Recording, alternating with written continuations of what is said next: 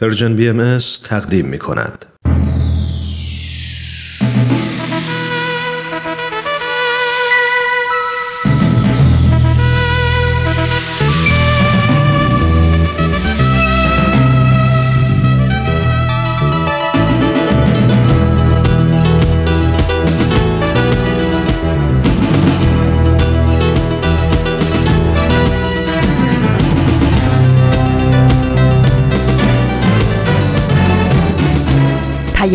دوست. برنامه ای برای تفاهم و پیوند دلها.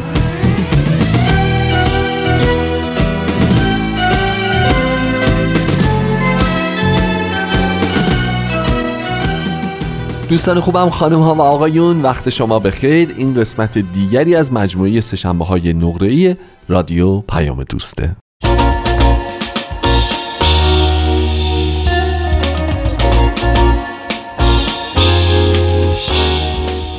امروز سهشنبه 23 مهر ماه 1398 15 اکتبر 2019 میلادیه و من به روال هفته های گذشته هومن عبدی میزبان شما هستم در برنامه امروز.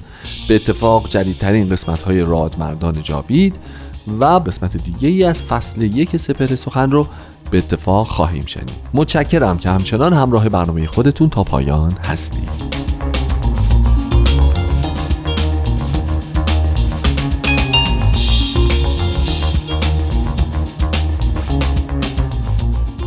خب همه شما به درستی می‌دونید که امسال مصادف با دیویستومین سالگرد تولد حضرت باب و بهایان سراسر عالم این مناسبت بزرگ تاریخی رو جشن می‌گیرن به خاطرش ویژه برنامه های مختلفی تدارک می‌بینن و تلاش می‌کنن به خاطر حداقل روند شدن این عدد و خود این عدد که همیشه ما آدم ها انگار تلاش می‌کنیم اعداد رو بعضی از اعداد رو مهمتر از بعضی از اعداد دیگه بکنیم که معمولا نصیب اعداد روند میشه این اتفاق. بهانه قرار بدیم امسال رو که با افکار، ایده ها، شخصیت، تاریخ زندگی، پیروان اصلا کل امر بابی بیشتر آشنا بشیم بیشتر مطالعه بکنیم و ببینیم که این چه اتفاقی در تاریخ معاصر ایران بوده که انقدر مهم بوده انقدر تاثیرگذار بوده انقدر غیر قابل حذف شدن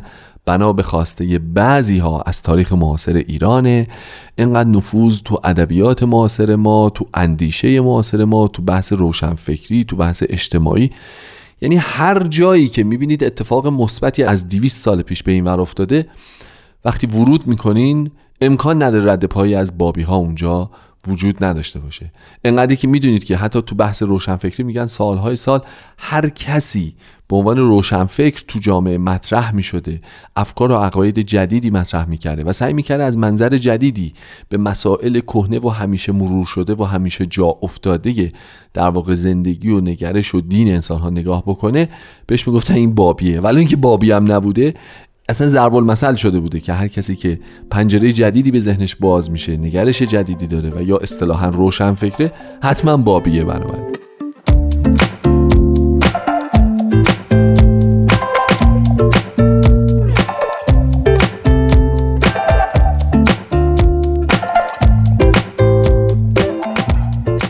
امسال که در واقع اگر بخوایم سال میلادی به سنجیمش سال 2019 منظورمونه.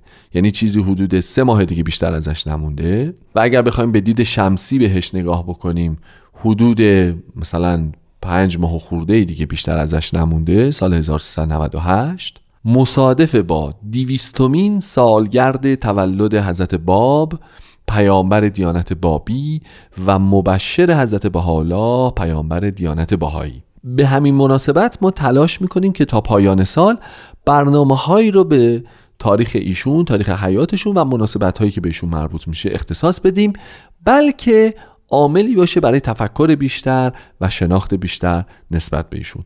برنامه امروز هم در واقع تلاشش همینه و سعی می‌کنه که با نگاهی دیگه به تاریخ زندگی ایشون بپردازه و مروری بکنه بر اتفاقاتی که حول ظهور ایشون پیش اومده. البته در قالب زمان محدود و کوتاه خودمون در برنامه سشنبه های نقره بریم اولین برنامه امروز قسمت دیگری از مجموعه رادمردان جاوید رو به اتفاق بشنویم.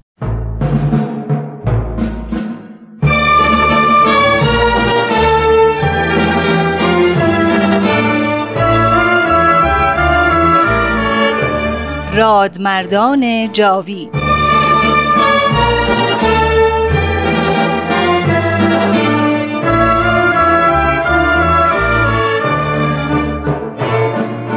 و اما در این ظهور ازهر و سلطنت عزما جمعی از علمای راشدین و فضلای کاملین و فقهای بالغین از کأس قرب و وسال مرزوق شدند و به عنایت عزما فائز گشتند و از کون و امکان در سبیل جانان گذشتند. همه اینها محتدی و مقر و مزعن گشتند برای آن شمس ظهور به قسمی که اکثری از مال و ایال گذشتند.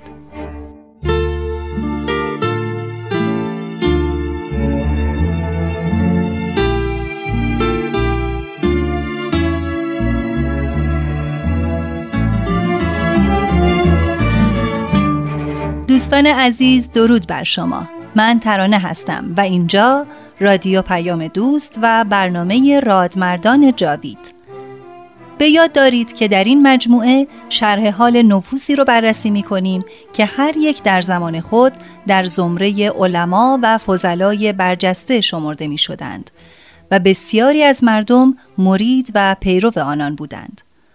آنان که اهل انصاف بودند با شنیدن ظهور آین بابی و بهایی تصمیم گرفتند که به جستجو و تحقیق بپردازند و سرانجام به حقیقت لبی گفتند و ایمان آوردند. از جاه و مقام گذشتند و تن به ذلت ظاهری دادند. بند و زنجیر و تعن و لعن رو پذیرفتند تا آین جدید رو به مردمان بشناسونند. یکی از این افراد فرزانه جناب ابوالفضائل گلپایگانی است. امروز آخرین بخش از شرح حال ایشون رو میشنوید. لطفا همراه ما باشید.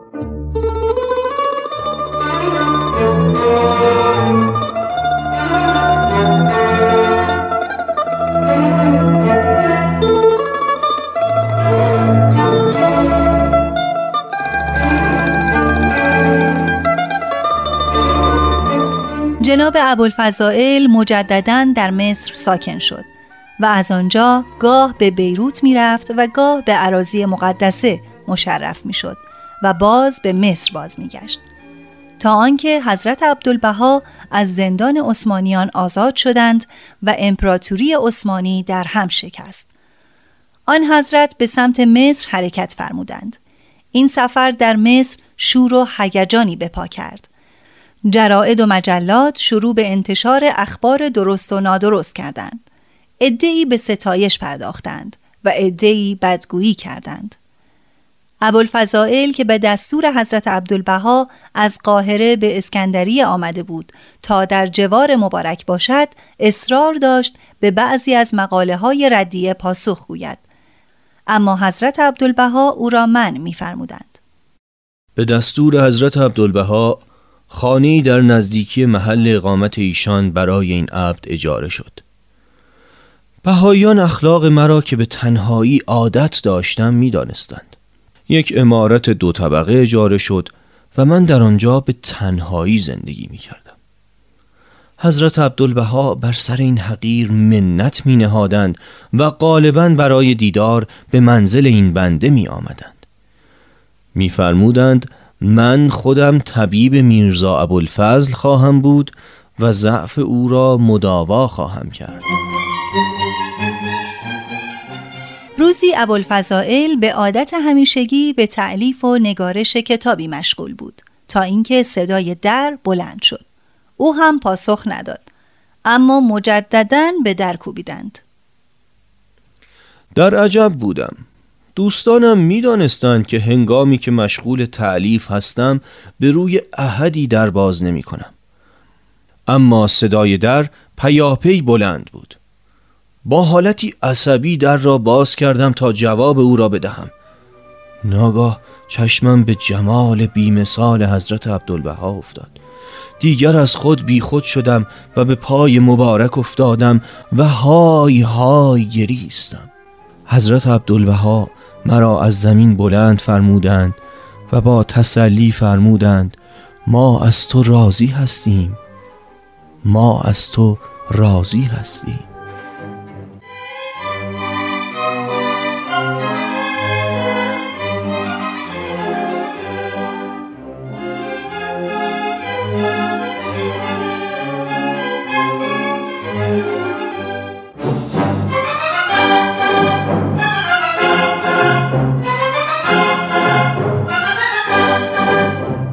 حضرت عبدالبها سفرهای خود را به سمت غرب آغاز فرمودند. ابوالفضائل هم به بیروت رفت و با جوانانی که در دانشگاه بیروت تحصیل می کردند به بحث درباره موازی گوناگون می پرداخت. آنها هم مانند پروانه گرد شمع وجود ایشان جمع می شدند و از محضر او بهره ها می بردند. به مصر بازگشت و پس از آنکه حضرت عبدالبها از سفرهای اروپا و آمریکا بازگشتند به دیدار ایشان در مصر موفق شد. در اواخر ایام حیاتش یک بار دیگر در عرض اقدس به زیارت حضرت عبدالبها نائل شد. اما دیگر بنیه او به واسطه ضعف به کلی تحلیل رفته بود. پس با همه خداحافظی کرد. زیرا در خود دیگر توانی نمی‌دید که بتواند سفر کند. روح الله مهرابخانی نویسنده شرح احوال جناب گلپایگانی می نویسد در اواخر سال 1912 جناب ابوالفضائل بیمار شد و چون پرستاری نداشت آقا محمد تقی اصفهانی از ایشان تقاضا کرد که به منزل او منتقل شود. او هم قبول کرد. و آقا محمد تقی به خدمت و پذیرایی از ایشان اقدام کرد. سرانجام در 21 ژانویه 1914 روح پاک ابوالفضائل گلپایگانی به عالم بالا صعود کرد.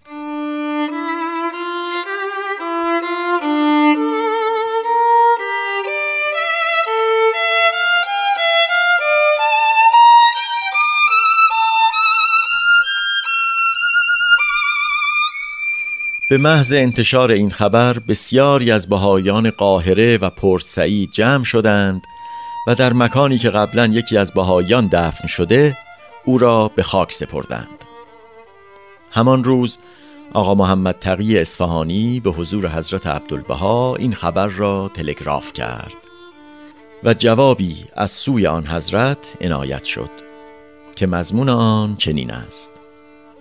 از آتش این مصیبت کبرا چشم ها می گریند و قلوب می سوزند در این بلای عظیم صبر جمیل بر شما باد. سپس از جانب ایشان به تهران و اشقاباد این خبر تلگراف شد. سالها بعد محفل روحانی مصر یعنی هیئت اداره کننده جامعه بهایان مصر آن جسد پاک را به گلستان جاوید قاهره که نام گورستان بهایان است منتقل کرد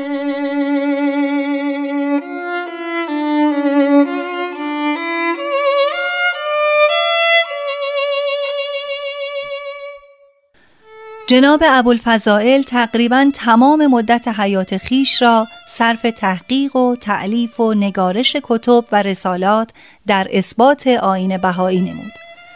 بسیاری از این آثار مفقود شدند. بسیاری هم در دست افراد اعم از بهایی یا غیر بهایی است که امید است روزی جمعآوری شوند. آثار برجسته ایشان که مشهور خاص و عام است این هاست فصل الخطاب کبیر که عزیز الله سلیمانی نویسنده بهایی درباره آن نوشته فصل الخطاب کبیر کتابی است که در سمرقند نوشته شده و بزرگتر است از فرائد مهمترین کتاب ابوالفضائل. من آن را در اشقابات دیدم و تا به آخر مطالعه کردم. این کتاب در جواب سوالات شخصی شیعه نوشته شده. البته نامه به قلم میرزا حیدر علی اسکویی است اما از جانب آن شخص شیعه که سوالاتی داشته نوشته شده. کتاب مهم دیگر ایشان فرائد است که شرح آن در برنامه های گذشته آورده شد. بعد از آنکه فرائد چاپ شد، علمای مصر به مخالفت با او برخواستند و بعضی از آنها مردم را از معاشرت با او منع کردند. بر فرائد ردیه های بسیاری نوشته شد. کتاب دیگر ایشان الدرر البهیه است که یک سال بعد از فرائد تعلیف شد. این کتاب در جواب حکیم نورالدین که قادیانی بود نوشته شد. بعضی از موازی آن چنینند. فرائض نماز و روزه و حج و زکات، معانی عصای موسی و شکافتن دریا و معجزات عیسی و چند موضوع دیگر. روح الله مهرابخانی می نویسد الدرر البهیه در مصر چاپ شد و چون به زبان عربی بود و زبان مردم مصر بود علما سر و صدایی به پا کردند الباب و البابیه و البها و البهاییه نام اثر دیگر ایشان است. روح الله مهرابخانی توضیح می دهد بعد از قتل شاه ایران به خواهش مدیر یکی از مجلات قاهره جناب ابوالفضائل تاریخی در آین جدید نگاشت که در آن مجله منتشر شد. این رساله شامل شرح حال حضرت باب مؤسس آین بابی و حضرت بهاءالله مؤسس آین بهایی است. کتاب دیگر جناب ابوالفضائل حجج البهیه از آثاری است که به فرمان حضرت عبدالبها تعلیف شد. این کتاب بیشتر مطابق ذوق اهل غرب و مسیحیان است. کتاب دیگر برهان لامع است که از رسائل مهم ایشان است.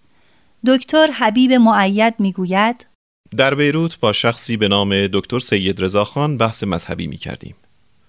روزی او مجله‌ای به من داد که در آن مقاله‌ای به قلم یک کشیش پروتستانی مقیم تبریز در رد آین بهایی به انگلیسی بود. مجله را نزد جناب ابوالفضائل بردم. دیدم ایشان مریض و تبدار هستند. اما به محض علت حضور من مایل شدند تا از محتویات مقاله مطلع شوند. برایشان ترجمه کردم. خلاصش آن بود که در آین بهایی مطلب تازه‌ای وجود ندارد. ایشان برخواستند و نشستند و عبا بر دوش گرفتند و گفتند که من جواب را می‌گویم تو بنویس. نزدیک دو ساعت نوشتم. یک مرتبه تب ایشان شدت یافت و از حال رفتند و گفتند این بماند من می نویسم. من رفتم و آنچه را به خط خود نوشته بودم به آمریکا فرستادم. در آمریکا به دست حضرت عبدالبها رسید و بسیار مقبول ایشان واقع شد. نام برهان لامع را حضرت عبدالبها برای این رساله انتخاب فرمودند. کتاب مهم دیگر کشف القطاع انهی الاعداست که آن هم شرح شنیدنی دارد اما از آنجا که زمان برنامه اجازه نمی دهد از شما دوستان عزیز درخواست می کنم اگر مایلید به کتاب شرح احوال جناب میرزا ابوالفضائل گلپایگانی مراجعه بفرمایید.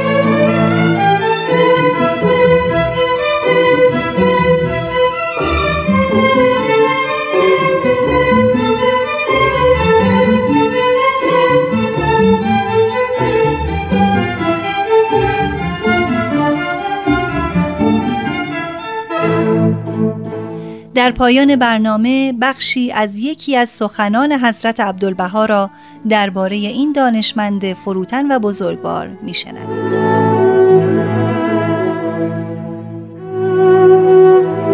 الحمدلله زندگی روحانی و معنوی میرزا ابوالفضل پرثمر و اثر بود.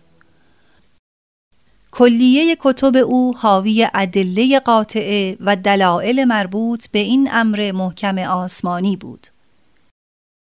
کسی را مجسم کنید که همیشه با صفای فطرت و صدق نیت زیست می نمود و اعمال و افعال صادقانه اش توقفی نمی یافت. پیوسته با شهامتی خلل ناپذیر و روحی قوی به فتوحات مستمره می پرداخت. هر یوم راه تازه برای خدمت و فعالیت ابداع می کرد. با اراده قوی هر مانعی را از پیش خود بر می داشت و با قدمی ثابت بدون تأمل و توقف در عالم روحانی به اوج فتح و زفر می رسید. میرزا ابوالفضل چنین شخصی بود. تمام افراد احبا باید در زندگی او را مثل اعلای خود قرار دهند.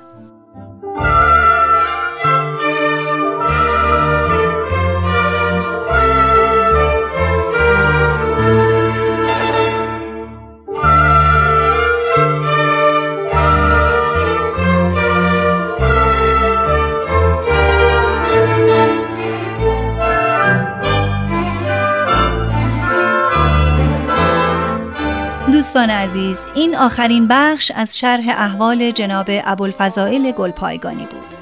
لطفا با ما در تماس باشید و درباره برنامه ما اظهار نظر کنید. با تلفن 201 703 671 828 828 و آدرس ایمیل پیام اتباهایی از برنامه آینده با شرحی دیگر با شما خواهیم بود. تا بعد بدرود.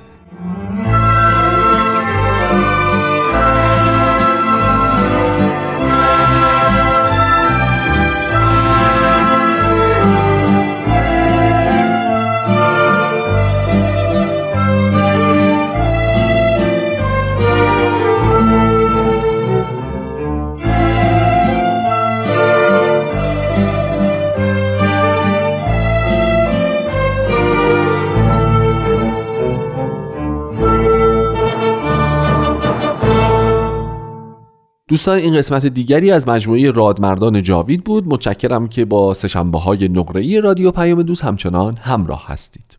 یه قطع موسیقی زیبا نوبت پخششه. با هم میشنویم.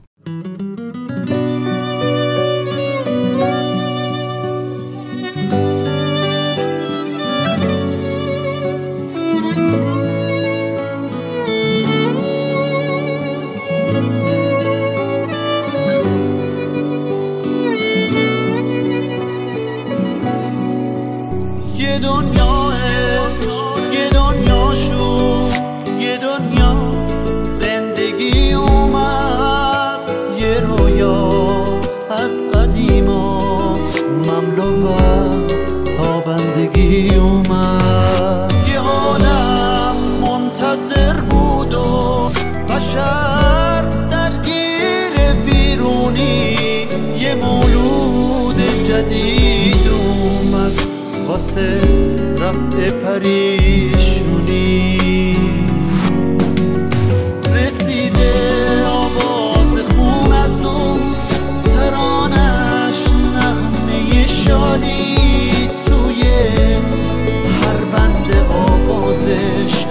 city.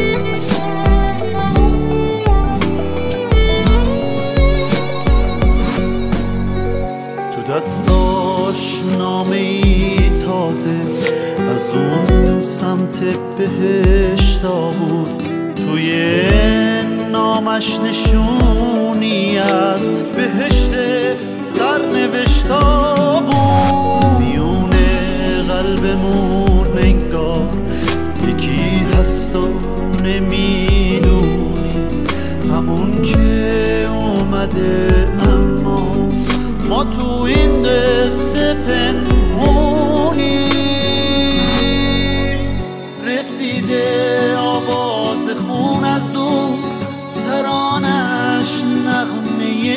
جانی توی هر بند آوازش اسیری رو به آزادی.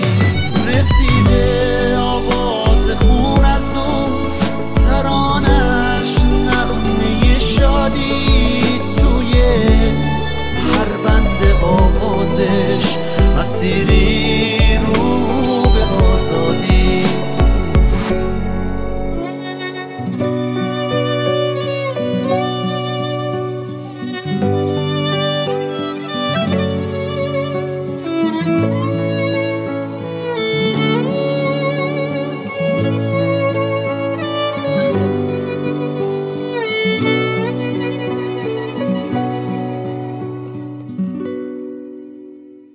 برنامه های Persian BM رو می‌تونید از طریق تمام برنامه های پادکست خوان پیدا کنید و بشنوید.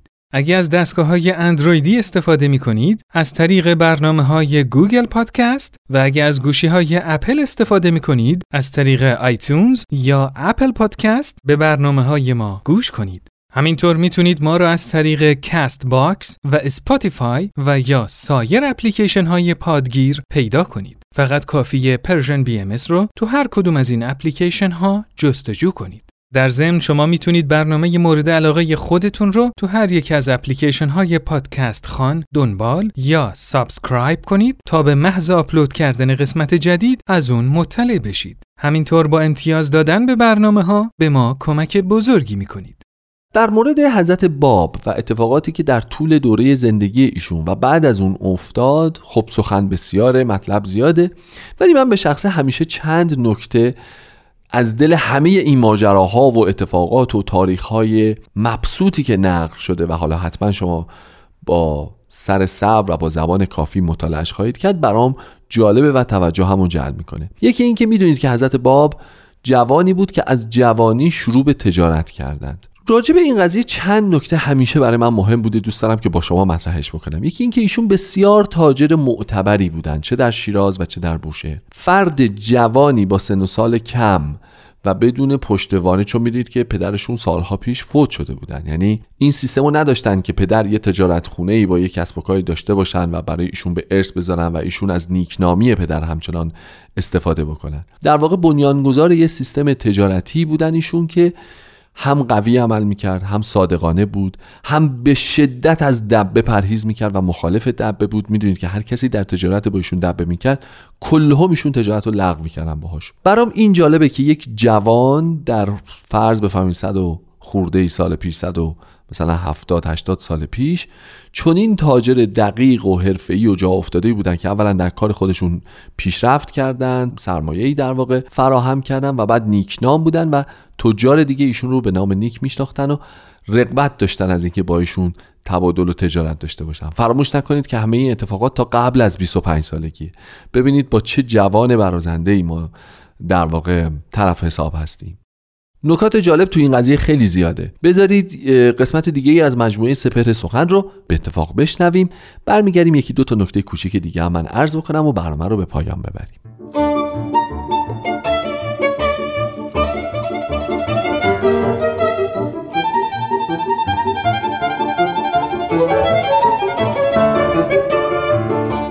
سپهر سخن فصل اول.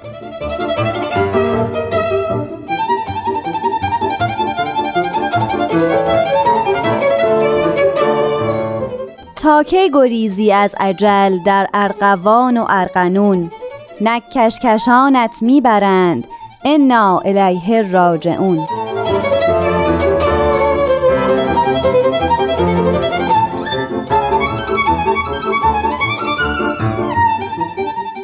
شنوندگان دوست داشتنی رادیو پیام دوست وقت شما به خیر من نیوشا راد هستم.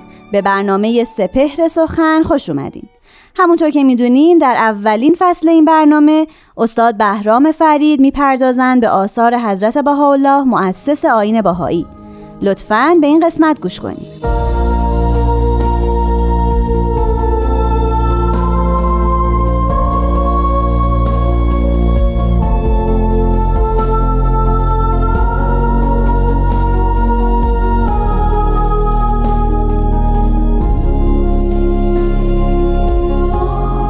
حضرت بهاءالله میفرمایند از تو هم و به تو آمدم. قلبم را به نور معرفتت منیر فرما.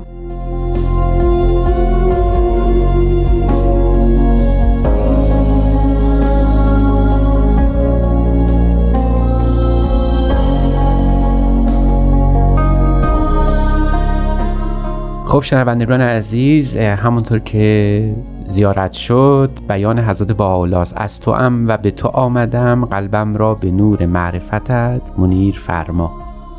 البته این بیان حضرت بهاءالله در بقیه آثارشون هم ذکر شده. از جمله در جایی میفرمایند به تو آمده ام و از تو میطلبم آنچه را که سبب بخشش تو است. در ابتدای قضیه باید گفت که حضرت بهاءالله گویی ناظر به این کریمه قرآنی بودند که در مورد صابران خداوند وصف کرده. و اون این بوده است که الذین اذا هم مصیبتون قالوا انا لله و انا الیه راجعون. هر دو معنا یکیست یعنی از تو ام و به تو آمدم انا لله و انا الیه راجعون.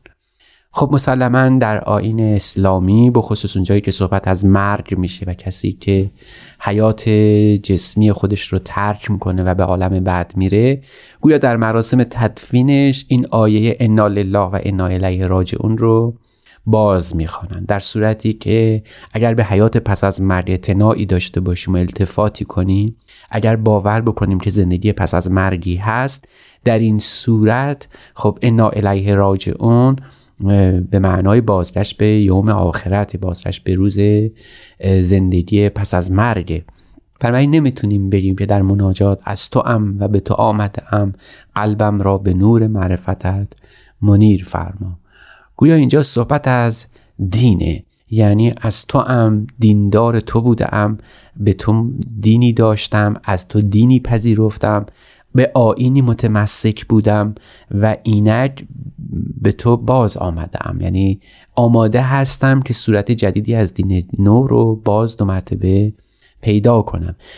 چون به حقیقت دین قائلم نه به صورت ظاهری ادیان. من به یک دین که دین واحد هست معتقدم. نه صورتهای گوناگونی از دین که اون رو ساخته و پرداخته ایم. برای مناجات از بالا بیشتر از آن که به حیات اخروی ما توجه بکنه که البته به اون هم التفات داره ناظر به حیات دینی ماست. از تو هم دینی دارم و این دین رو در آین الهی پذیرفتم. مناسک و مراسم او رو به جا میارم. شریعت دار این دین هستم. تمام آداب دینی این رو به جا میارم. اما از اصل قافل نیستم و او رو متوجه هستم که حیات روحانی انسان در بخصوص در دینداری ناظر به یک اصلی است و اون اصل رو میپذیرم. و اون اصل درست در همین جمله از مناجات از با الله وجود داشت. از تو ام و به تو آمده ام. یعنی تو رو در صورت تو مظهر ظهور الهی رو در صورت جدید می‌شناسم. بنابراین جمله بعدی که هست بالا در این مناجات فرمودن قلبم را به نور معرفتت منیر فرما. کلید فهم این جمله عجیبه. یعنی انسان باید به این معرفتی برسه در دینداری و اون معرفت شناسایی مظهر ظهور پیامبر الهی است شارع جدیده در دین جدیده. بنابراین ما اگر مسلمان هستیم حضرت محمد رو می‌شناسیم و او رو باور داریم. اگر مسیحی هستیم حضرت مسیحی رو می‌شناسیم و باور داریم. اما این که انا الیه راجعون به او بر میگردیم یعنی اینکه حقیقت پیامبران الهی رو می‌شناسیم. که این حقیقت الهی در ظهور جدید در دین جدید باید حتما به لباس جدید به اسم نو باشه به صورت بدی باشه. در این صورت می شود گفت که انسان به قلبش مظهر ظهور رو می‌شناسه پیامبر خدا رو می‌شناسه ما باید به این دقیقه توجه بکنیم که اصل الاصول تمام ادیان الهی که هم شریعت هم طریقت و هم حقیقت به او شکل میده و به او معنا پیدا می‌کنه پیامبر الهی است. پیامبر خداست رسول الهی است. به تعبیر ملیع آین بابی و آین باهایی مظهر ظهوره. یعنی جایی است که خداوند در او ظهور پیدا می‌کنه. ما اگر او نباشه از این منظر نمی‌تونیم خدا رو حتی بشناسیم خدا رو بپرستیم. پس بنابراین مظهر ظهور اصطلاحی است در آین باهایی وضع میشه تا ما از دیدن پیامبر خدا خود خدا رو نگاه بکنیم خود خدا رو ببینیم. و چقدر این کریمه مطابق است با آیه قرآنی که فرمود ما رمیت از رمیت ولکن الله رما. یعنی اونجایی که تو تیر میانداختی تو نبودی که به پرتاب تیر مشغول بودی این خداوند بود. این معیت مظهر ظهور با خداوند چیزی نیست جز منظر بودن پیامبر خدا در مشاهده حق تعالی یا خداوند.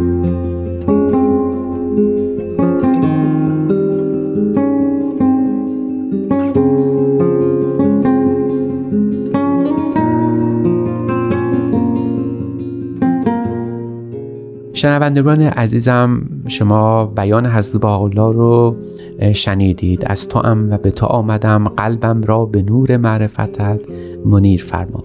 روی دیگر این سخن این است که از تو ام و به تو آمدم. گویی صحبت از دو سفری است. انسان داره در طول خلقت انجام میده. از تو ام بنا به اون گزارشی که عارفان اسلامی به خصوص در این میدان پرجولان فوق العاده میدانداری کردند این است که دو قوس از زندگی انسان در این جهان شکل می‌گیره. یک قوسی هست به اسم قوس نزول و یک قوسی به اسم قوس صعود انا لله قوس نزولی است که از خدا نشأت گرفتیم و انا الیه راجعون یعنی قوس صعود است که باید پله پله تا ملاقات خدا برویم.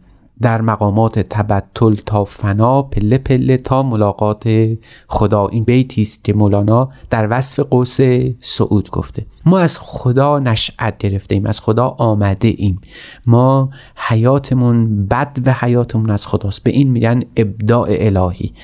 ابداع الهی شروع حیات انسان از خداونده. نشأت گرفتیم جسمی پیدا کردیم به این جهان آمدیم. نازل شدیم به این حیات. همون که ما در تورات از حبوط انسان یاد کردیم. اما اینجا حبوط به معنای زشت نیست. به معنای که از خداوند جدا شدیم و به این جهان آمدیم برای پیدا کردن اون کمال. حالا قوس سعود یعنی رفتن به سوی خدا از طریق این کمالاتی که در این حیات باید پیدا بکنیم. این کمالات الهی مراتبی داره مقاماتی داره. از ابتحال و مناجات شروع میشه. دعا هست عبودیت هست. به همین ترتیب مراتبی که برخی از عرفا به عنوان منازل یاد کردن بعضی به عنوان ترائق از او یاد کردن از مقام و احوال سخن گفتن. اینها همگی هست. طلب است و معرفت است و عشق است و توحید است و همون که عطار در هفت وادی خودش گفته و در زل این مراتب بلند قرار می‌دید. یعنی قوس سعود. اما در دیانت باهایی همه این مراتب و منازل هست اما گویی اصل الاصول اونها شناخت مظهر ظهور. هر حلال و حرامی در شریعت به او معنا میشه هر کمالی به او تعریف میشه توحید از طریق او شناخته میشه از طریق او معرفی میشه. ما هر حقیقتی رو هم به او معنا می‌کنیم صدق و کذب باز به او معنا میشه. پس می‌بینیم شاید نخستین گام برای پی بردن به این کمالات در قوس سعود یعنی مهمترین دقدقه انسان در حیات روزمره خودش شناسایی مظهر ظهور یا پیامبر خدا باشه. قلبم را به نور معرفتت منیر فرما و شناسایی مظهر ظهور اگرچه با عقل و برهان قوام پیدا می‌کنه و تحکیم پیدا می‌کنه استحکام میپذیره اما مهمترین جنبه مهمترین گام در پیدا کردن مسئله زور و شناخت او گویا معرفت قلبی است. انسان قلبش گواهی میده فعادش به این کریمه مبارکه گواهی میده به این لطیفه الهی گواهی میده و بعد تمام حیات او در این زندگی معنا پیدا می‌کنه. به عبارت دیگه شاید عقل انسان رهزن او باشه و سست باشه در فهم پیامبر خدا. شاید مقامات روحانی ما رو در این خصوص فریب بده. شاید البته به ندرت. اما جایی هست که هرگز به انسان دروغ نمیگه و انسان رو در شک قرار نمیده در شناخت در شناسایی پیامبر خدا.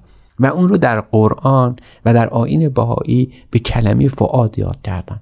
در قرآن فرموده بودند که ما کذب الفعاد و ما رعا غیر ممکنه که فعاد یعنی مخفی ترین لایه قلب انسان اونجایی که انسان با او با خودش روبرو میشه انسان با خودش در تنهایی خودش روبرو میشه اونجا دروغی در کار نیست. اینجاست که ما حضرت با در این آیه مبارکه فرمودن که قلبم را به نور معرفتت منیر فرما.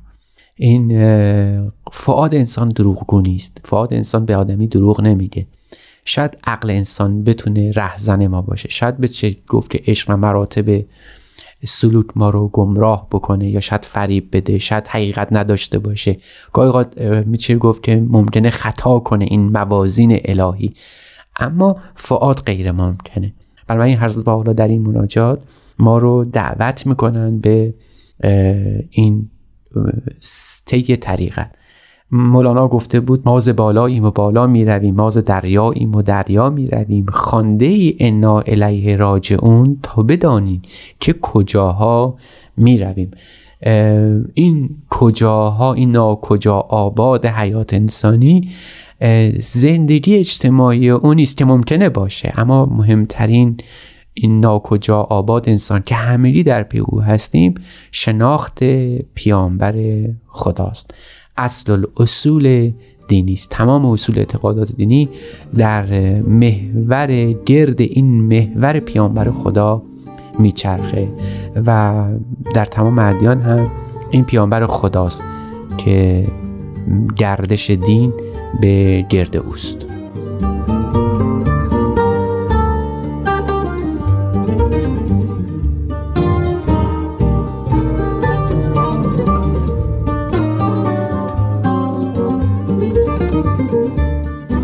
شنوندگان دوست داشتنی دوستان عزیز خسته نباشین. من یوشا راد هستم و به اتفاق استاد بهرام فرید و تهیه کننده این برنامه پارسا فناییان روزگاری خوش براتون آرزو می‌کنم. خدا نگهدار.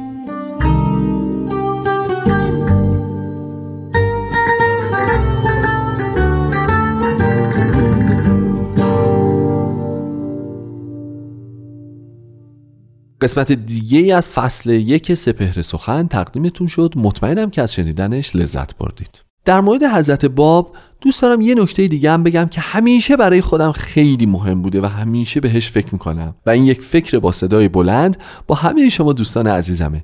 و اون اینه که من فکر می‌کنم که چقدر آدمهای بزرگ لحاظ فکری اندیشهی و مذهبی یعنی کسانی که در زمان خودشون در بحث دین و مذهب پایه های اساسی بودن کسانی بودن که صاحب سخن بودن صاحب اندیشه بودن.